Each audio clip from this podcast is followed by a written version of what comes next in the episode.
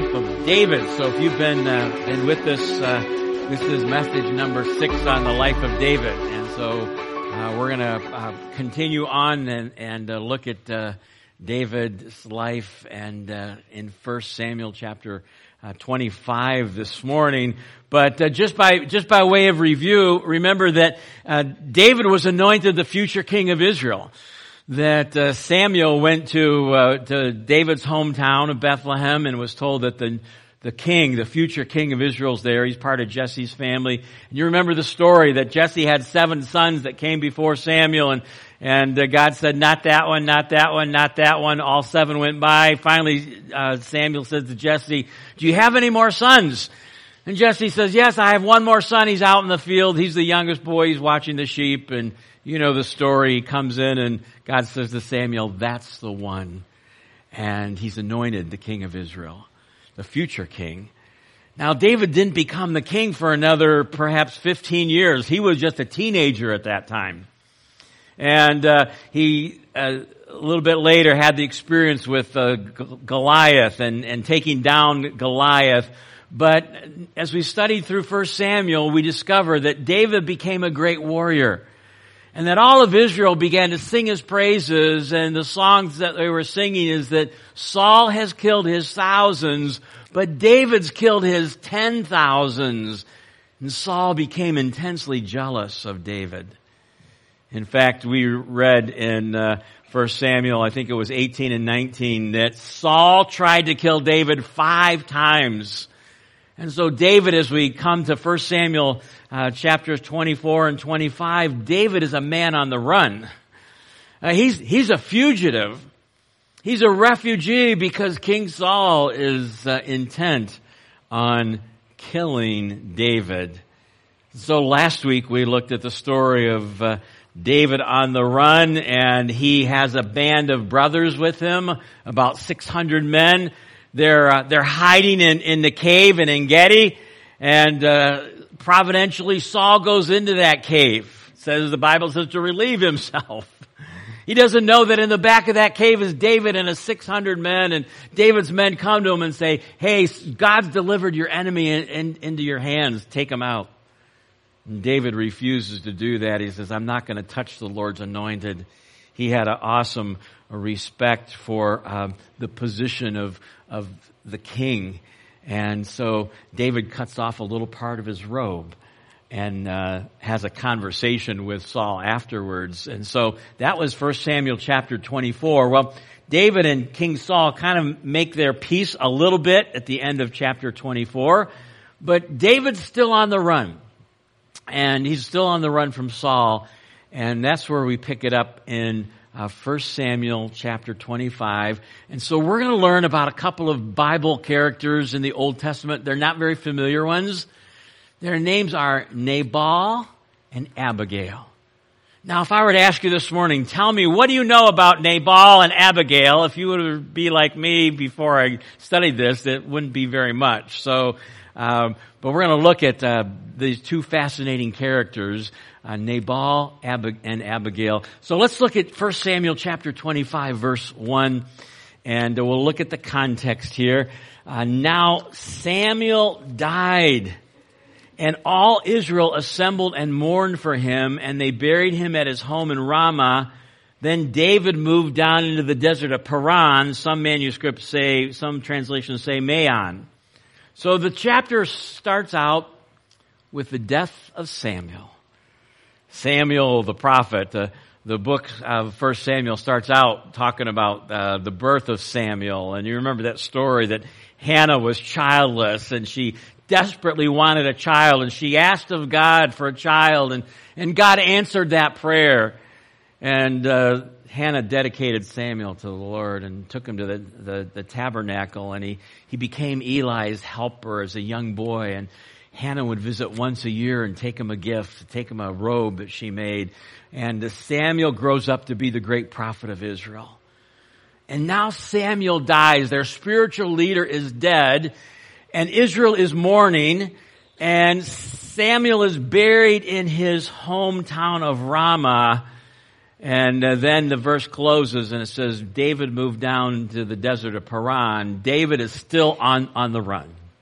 David's on the run.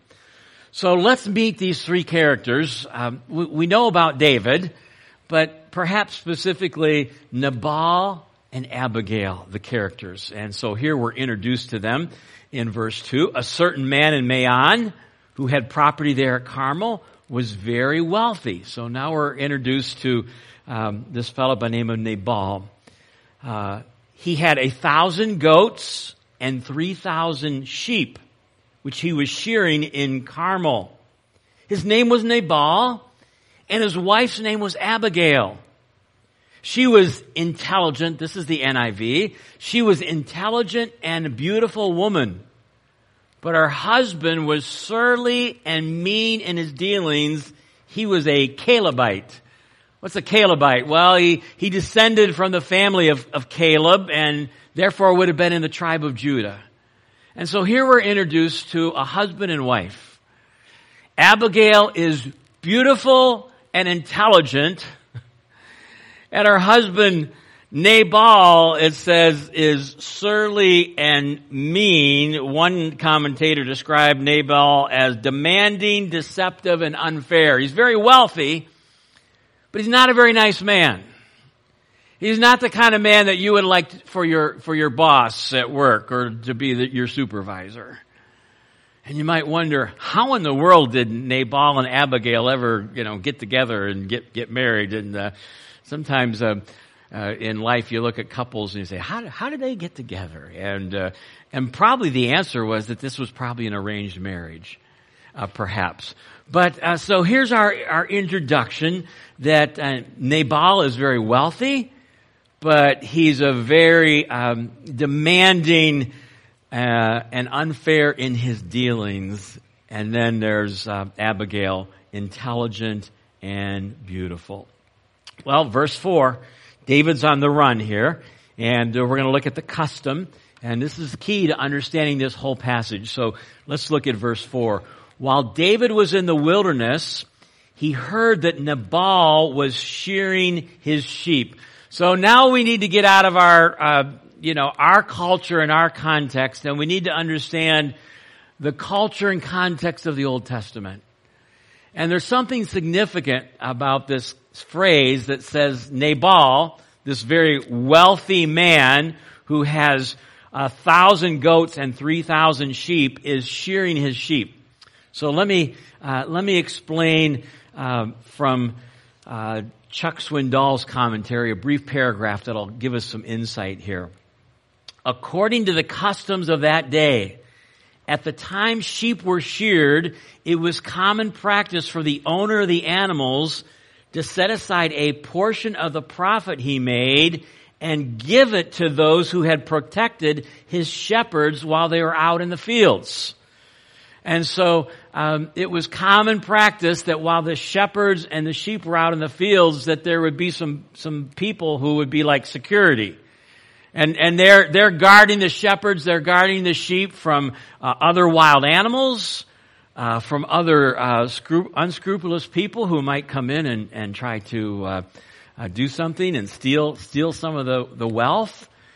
And so um, that was that was common practice. And so then when the sheep are sheared, that was then kind of like payday. Like be like tipping a waiter or a waitress for for their service.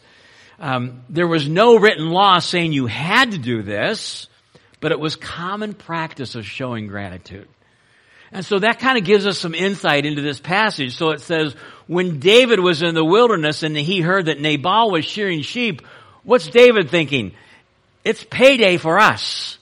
Because as we learn later on in the passage, in uh, chapter 25 verses uh, 16 and 17, this is one of Nabal's servants uh, talking about David and his men. These men were very good to us. They did not mistreat us. The whole time we were out in the fields near them, nothing was missing. Nobody stole our sheep. Night and day, they were a wall around us the whole time we were herding our sheep near them. So David and his 600 men had been protecting Nabal and his wealth. And now it's sheep shearing time. And in David's mind, he's thinking, it's payday and I'm going to be able to pay our, our men and, and, uh, he's got high expectations. And so that's, that's what's going on here. So notice his instructions. Verse 5. So he t- sent ten young men and said to them, Go up to Nabal at Carmel, greet him in my name, uh, say to him, Long life to you, good health to you and your household, good health to all that is yours. Now I hear that it is sheep shearing time, payday. When your shepherds were with us, we did not mistreat them, and the whole time they were at Carmel, nothing of theirs was missing. We did our job perfectly, he's saying. Ask your own servants and they will tell you, therefore be favorable toward my men, since we've come at a festive time. Please give your servants and your son David whatever you can find for them.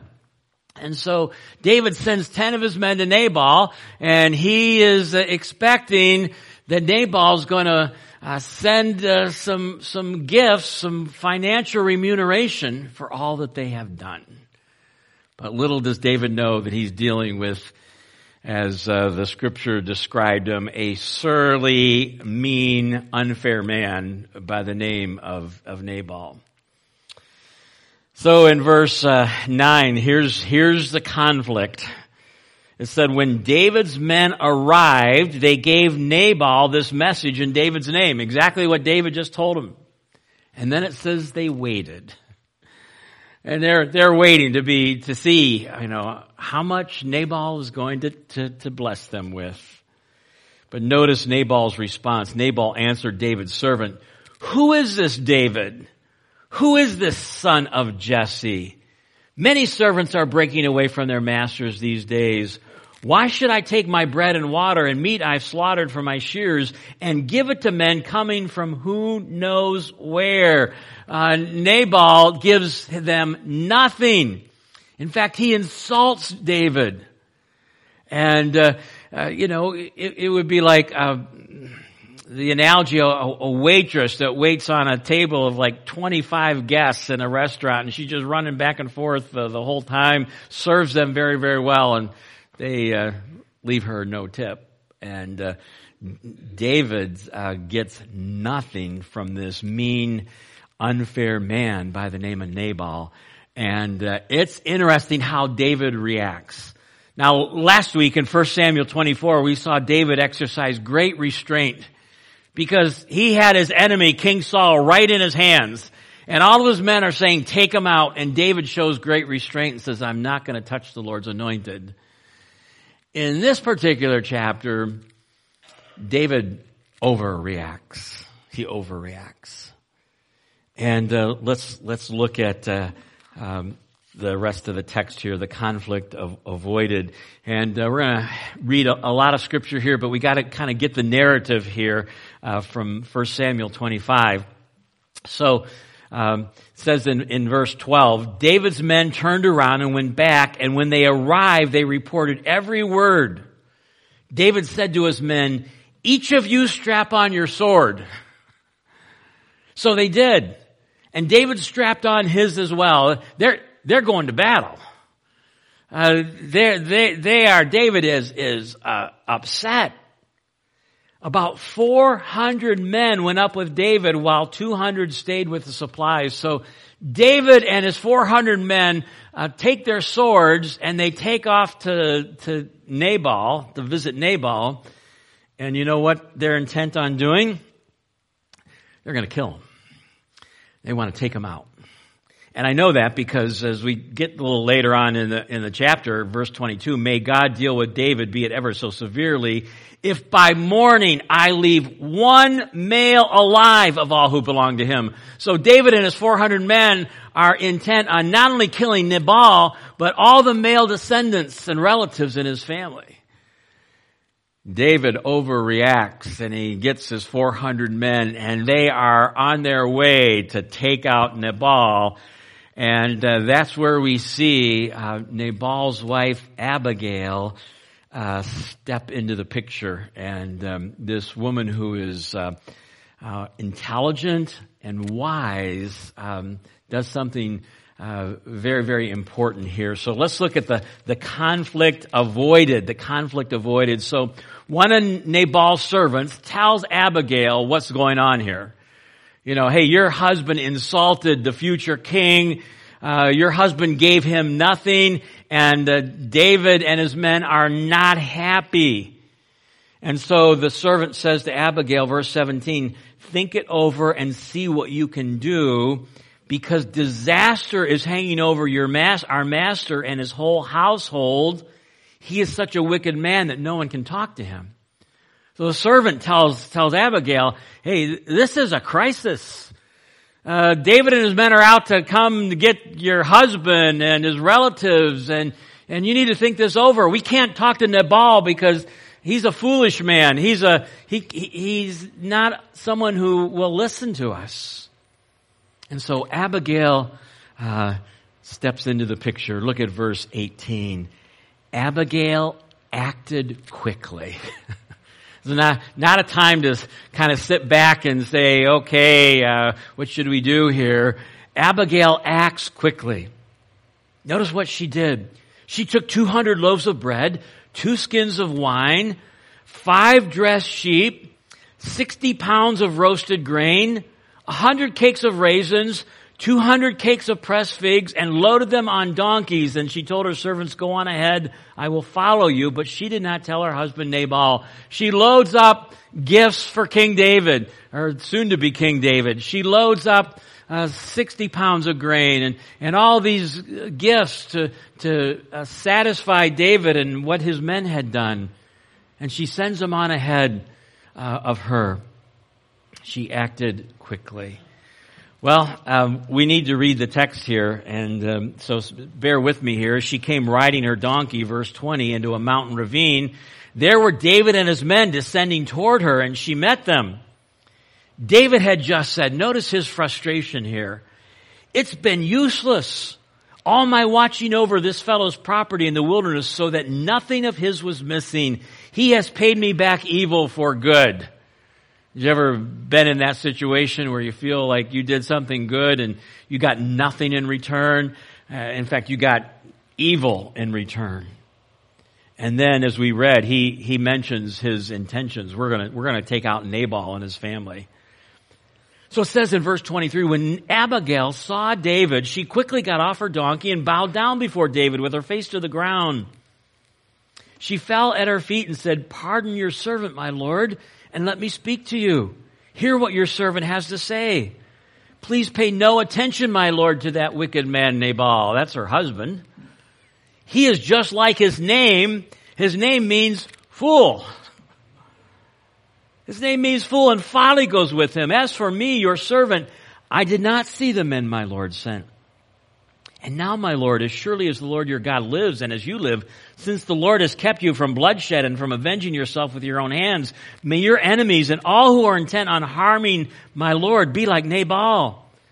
And let this gift which your servant has brought to my Lord be given to the men who follow you. Please forgive your servant's presumption. The Lord your God will certainly make a lasting dynasty for my Lord because you fight the Lord's battles and no wrongdoing will be found in you as long as you live. Even though someone is pursuing you to take your life, the life of my Lord will be bound securely in the bundle of the living by the Lord your God. But the lives of your enemies he will hurl away as from the pocket of a sling. When the Lord has fulfilled my Lord every good thing he promised concerning him and has appointed him ruler over Israel, she knows David's going to be the next king. My Lord will not have on his conscience the staggering burden of needless bloodshed or of having avenged himself. And when the Lord your God has brought my Lord success, remember your servant. That, that's an amazing speech. Uh, that, there, that's a, a, a, woman that um, is intelligent, is very, very wise. Uh, you know, J- Jesus said in uh, the Beatitudes, "Blessed are the peacemakers." And, and that's the role that Abigail is playing here. Um, she knows there's a crisis. She knows that his, her husband's in danger. And she acts quickly and, and she gives gifts to David and she offers this incredible speech. And David listens. And David repents of what he was going to do. And he responds to Abigail, verses 32 through 35. David said to Abigail, Praise be to the Lord, the God of Israel, who has sent you today to me. May you be blessed for your good judgment and for keeping me from bloodshed this day and from avenging myself with my own hands. Otherwise, as surely as the Lord God of Israel lives, who has kept me from harming you, if you had not come quickly to meet me, not one male belonging to Nabal would have been left alive by daybreak. Then David accepted her hand, from her hand, what she had brought him and said, Go home in peace. I've heard your words and granted your request. Whew, crisis averted. Nabal's life saved. Nabal's extended male relatives saved and rescued from David and his 400 men coming and, and impulsively taking them out and killing them for um, their actions. And it was Abigail who stepped in. We don't have time to uh, look at the conclusion of the story, at least read the verses in 36 through 43. Let me tell you what, what happens, how this story concludes um, when Abigail tells Nabal uh, what she has done, and she kind of waits um, a day or two because Nabal's at a feast and is is completely drunk, and so she waits till the next day and tells him what what had happened. Um, verse 37, just very quickly. In the morning when Nabal was sober, his wife told him all these things and his heart failed him and he became like a stone. He has either a stroke or a heart attack. Ten days later, he's dead. It says the Lord struck Nabal and he died. And so Nabal, the, the foolish, wealthy business owner, dies. David feels vindicated by God. And David takes Abigail as his own wife. And uh, I don't know what wife this is in David's life. Um, let me just say, just because the Bible records something doesn't mean that God approves of it. And we see this in the Old Testament uh, of, of um, some of the men having lots of wives. Uh, we also see the principle that the, the, the, sins in one generation sometimes are multiplied in the next generation. Because we read of Solomon, David's son, and he ends up with what? 700 wives. Um, and so uh, Nabal dies. David feels vindicated and then he takes Abigail as his wife. Well, that's just a quick drive through of 1 Samuel 25 and this um, story about um, David and Nabal and Abigail. Uh, but in our time remaining, what I'd like to do is just think about three lessons. What, what can we learn from 1 Samuel 25 from um, this uh, interesting story and uh, so let me share them very, very quickly. Um, here's the first lesson. The first lesson is that death is certain in our lives. Uh, the chapter begins with Samuel dying. Uh, verse 1, uh, we read now Samuel the prophet died. The chapter ends with Nabal dying. So it's bookended by death, and it's just a reminder of the world in which we live, uh, Hebrews 9:27, it is appointed unto man once to die. And so uh, we recognize uh, that we are um, all mortal, and that unless Jesus comes back in our lifetime, uh, we will all face death someday. And that should be a sobering thought and that should bring up the question, uh, are we prepared and ready for eternity? The most important question in all of life. Uh, what's beyond the grave? And uh, Psalm Psalm 90 reminds us of the brevity of life. And Psalm 90 verse 12, Moses writes in the oldest psalm, So teach us to number our days so we may live a life of wisdom. Lord, help us to realize that our time is short and then help us to live wisely. Someone paraphrased that verse, Lord, teach us to count our days so we can make our days count. And so every day that God gives us is a gift from God. and we need to uh, be prepared for eternity. And hopefully, everybody here has put their faith in Jesus and Jesus alone, and and His shed blood on the cross as payment for their sin. But we also need to what share that good news with those that, that need to hear the good news of Jesus. One third of our world's population has never heard the name of Jesus, has never heard the good news of the gospel. And that's why um, us sharing the good news, that's why partnering with missions is so vitally important to get the good news of the gospel out. Secondly, second lesson, uh, death is certain. We need, we need to be prepared. Uh, secondly, we need to think about the danger of unmet expectations. Uh, we could say the danger of disappointment in our life. So what was the whole key fulcrum in, in this text? It's when David's ten men came back to him and said, Nabal basically insulted you and uh, you're getting zero. He's not, he's not giving you a thing. And David was, uh, David was expecting just the opposite. And so um, David reacts in a um, not a good way. And he's mad. And he's angry and he acts impulsively. And so our question is, and uh, how do we react when our expectations are not met in life, which is a part of life, isn't it? And when we face disappointment, how are we to react? Remember the story in the Old Testament about the king of Syria. His name was Naaman, and Naaman had leprosy, and he finds out that there's a prophet in, in Israel who uh, could probably heal him, and his servant girl told him that, and so the arrangement is that um, Naaman then goes to the prophet Elijah's house and Naaman is expecting that Elijah will come down and say some words and immediately heal him. And Elisha doesn't even come down to meet the king of Syria. He just sends word and says, go dip in the, uh, uh, the river there in Damascus seven times and you'll be healed. And Naaman is furious because it's not what he expected. He was kind of talked into it and he said, well, what do you have to lose? And he, he does it and he's healed. So how do we handle unmet expectations and disappointment because it happens in our life. Um, in a marriage, in the marketplace, uh, uh, there's a promotion coming up and you're expecting to get that promotion and uh, someone else gets it. It happens in, in ministry um, when we have expectations. Um, I've, I've shared the story of our first, first ministry experience back in 1981 and called to be an associate pastor at First Baptist Church in Ohio, uh, Northern Ohio.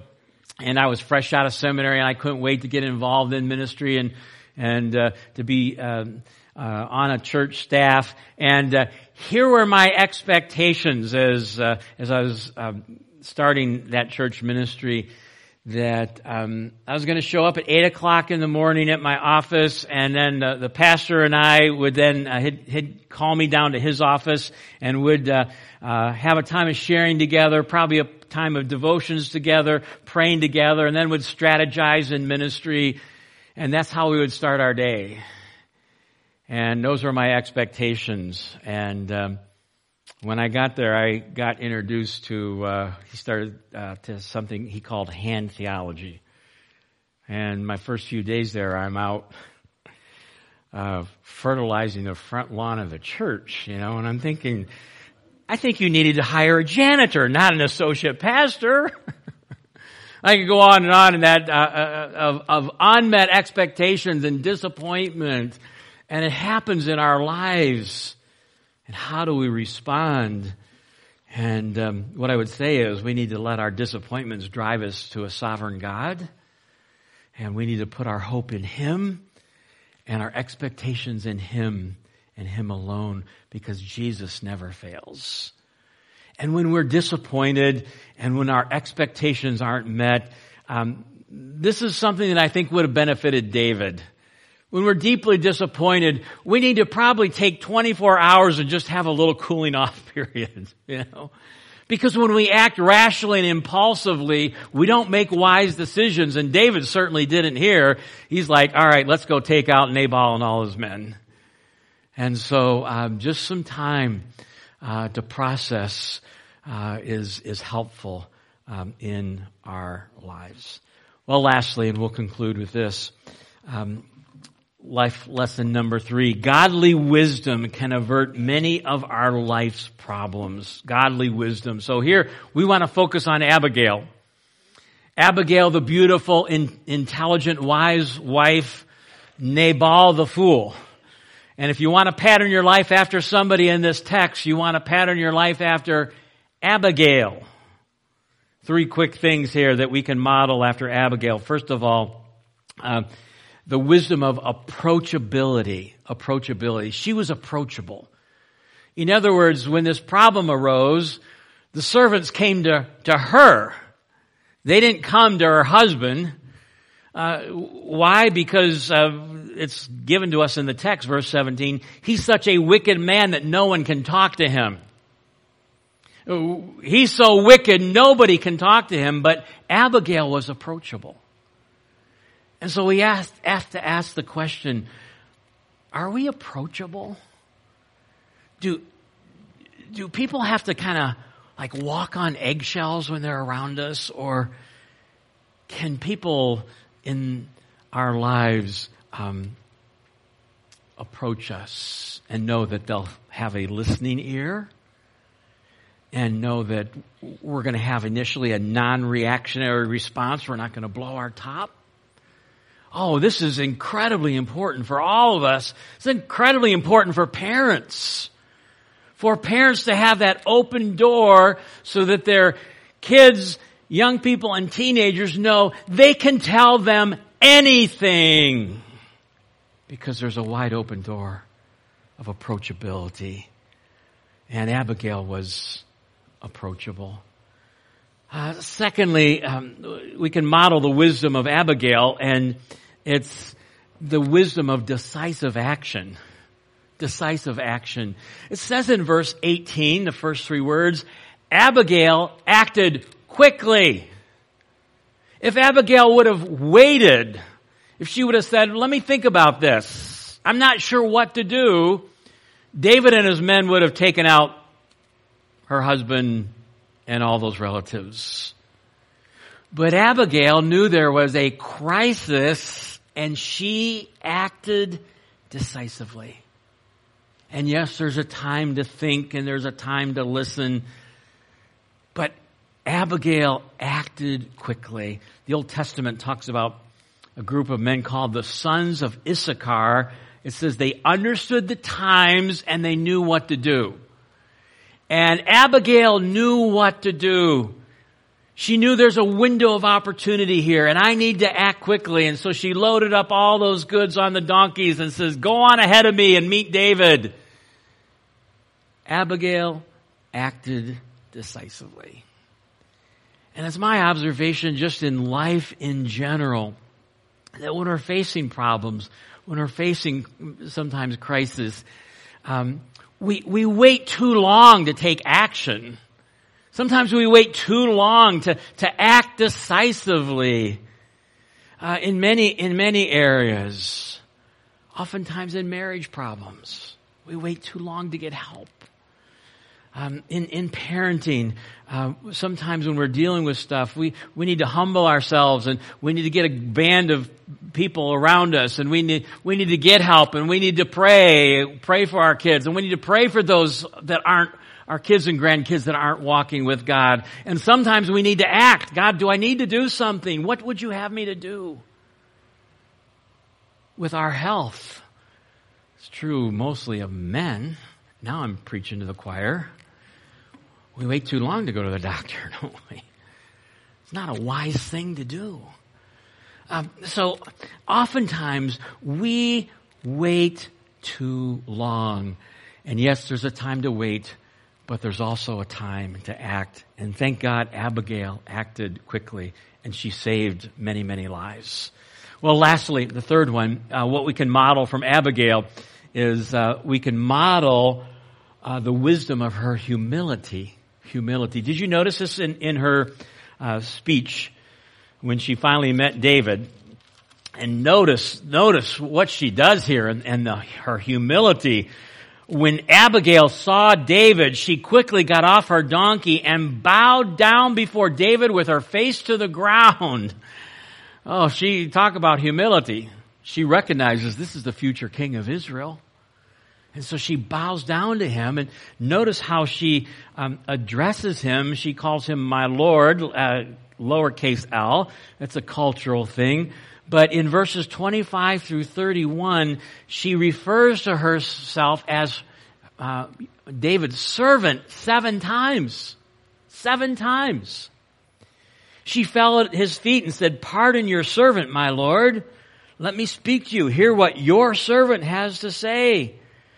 Um, she intervenes here in verse 28. Please forgive your servant's pre- presumption. Uh, so she gives this speech of humility. She calls herself David's servant. She's face down on the ground and, and honoring him because she recognizes that David is the next king the wisdom of Abigail. Now she's going to make a request that David not take action in retribution for what Nabal's done. The Bible says God resists the proud, but he gives grace to the humble. And so First Peter chapter 5 verses 5 and 6, uh, the, Peter writes, um, all of you, clothe yourselves with humility toward one another. Then he quotes Proverbs 3, 3 and 4. God opposes the proud, but shows grace to the humble. Humble yourselves, therefore, under God's mighty hand, that he may lift you up in due time. And Abigail humbled herself before David. And God honored that humility. And Abigail then became the wife of the future king of Israel. God resists the proud, but gives grace to the humble. Well, death is certain. I trust everybody here knows Jesus as their Savior. The danger of disappointment and unmet expectations. Um, there's one person that will never disappoint you, and it's God because Jesus never fails and God honors his promises all the time. And we need to uh, live wisely. We need to find wisdom. We didn't read our scripture passage this morning, but it was in Proverbs chapter 4 for our scripture reading where it says, get wisdom, though it costs all you have. Get wisdom and understanding. And where's wisdom found? It's found in the person of Jesus, Colossians 2, 3. In him are hidden all uh, the, the, the wisdom and knowledge of God is in Jesus. And James 1 5 says, If any of you lack wisdom, we should ask God, who gives liberally, who will give you wisdom. And wisdom is found in the pages of Scripture, and wisdom is found in godly counsel. And we need to model the wisdom of Abigail. So, what are you facing today where you might need to, yes, pray, and ask God for wisdom, but also have the courage to act like Abigail did. May God give us the wisdom to know when to wait on Him, but also when to act. Let's pray together. Lord, thank you for these stories in the Old Testament. Lord, they're not fairy tale stories. They're not make believe stories. They are uh, stories that you have placed in your scripture for our benefit and our learning and our wisdom. And so uh, we thank you today for um, the wisdom of Abigail. And Lord, I pray that as we uh, face challenges in life, as we face crises in life, as we all eventually will, Lord, help us to model um, the humility of Abigail and uh, the, the wisdom to act decisively uh, from your word. Lord, one thing we can do today and acting decisively is to share the gospel, to get the good news of the gospel to those that uh, need desperately to know you. Give us the courage to do that.